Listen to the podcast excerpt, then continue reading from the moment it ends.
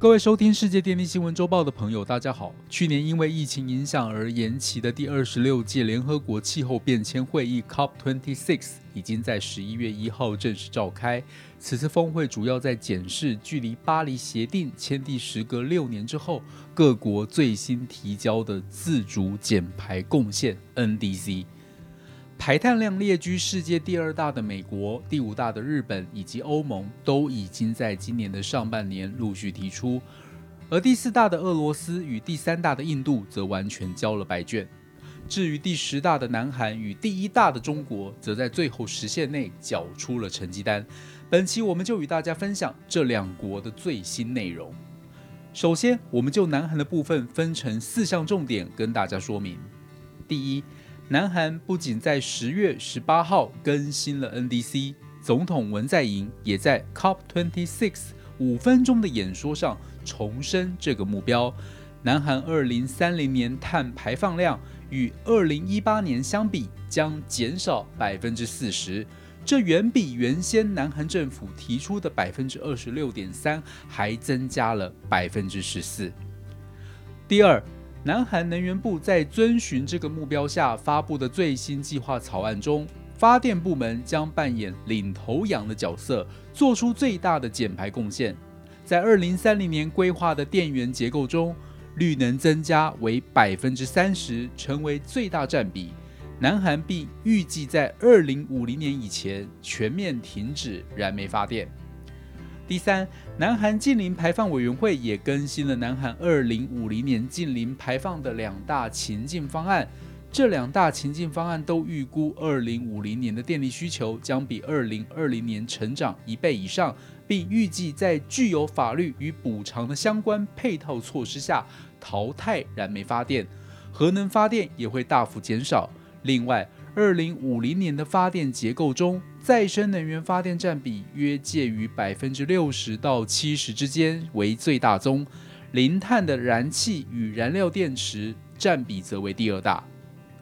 第四，除此之外，南韩政府也计划利用环保调度和排放交易制度 （KETS） 等市场机制，促进能源转型，并大幅扩大再生能源的发展。接着，我们来看看中国。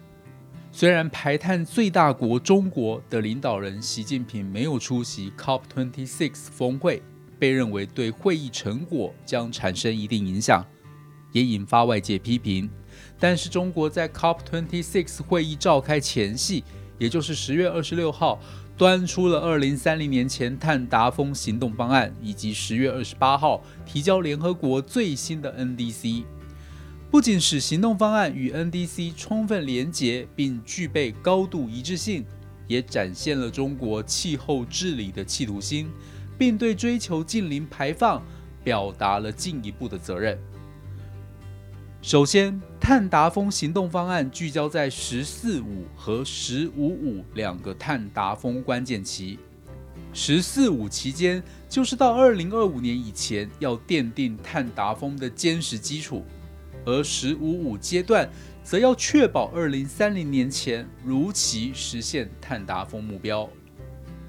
碳达峰行动方案共列出十大项，在这些行动方案中，跟电业最为相关的是能源绿色低碳转型行动，其中重点内容又可分为六项。第一，推动煤炭消费替代和转型升级，前期严格控制煤炭消费增长。后期则逐步减少，在严格控制方面，包括拟定与国际相当的新建机组煤耗标准，依其程淘汰煤电落后产能，推动重点产业减煤限煤。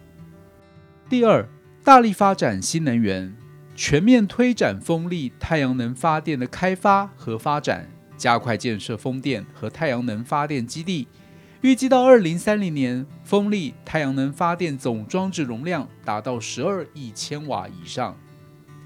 第三，因地制宜开发水力发电，积极建设水利电厂，推动小水力发展。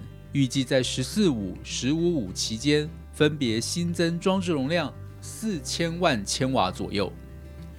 第四，积极安全分阶段发展核电，在确保安全的前提下。依规划期程发展核电，积极推动模组化小型机组、海上浮动机组等先进示范工程。第五，合理调控油气消费，逐步调整石油消费规模，加速推展页岩气等非常规油气资源的规模开发。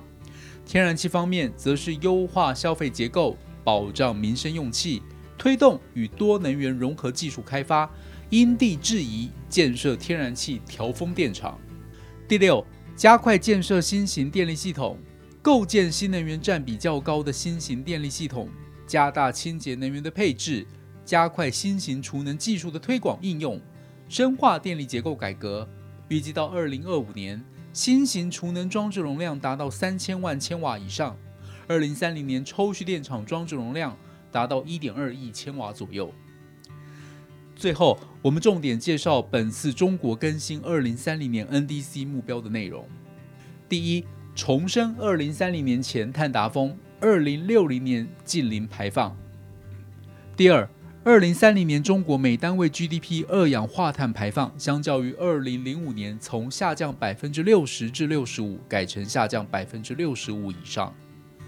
最后，我们重点介绍本次中国更新二零三零年 NDC 目标的内容。第一，重申二零三零年前碳达峰，二零六零年近零排放。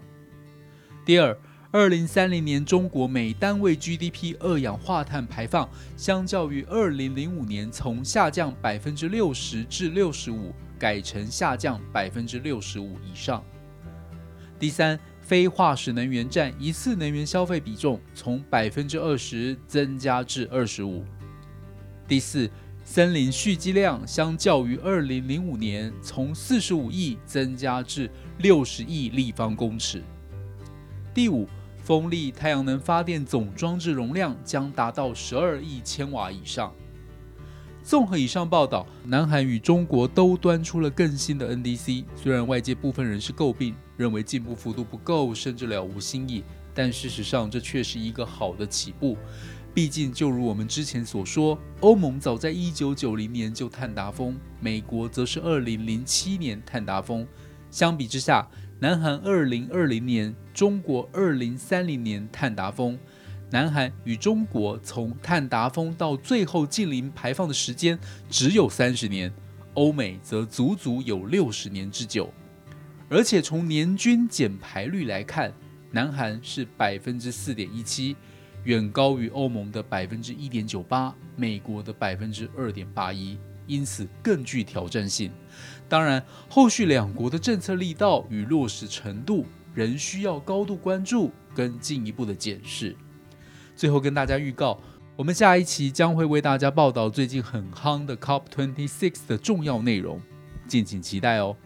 以上是本周世界电力新闻周报的整理报道。国际上电力的大小事，我们会持续密切关注，并且跟大家分享。若喜欢我们的频道，欢迎与好朋友分享哦。我们下次再见。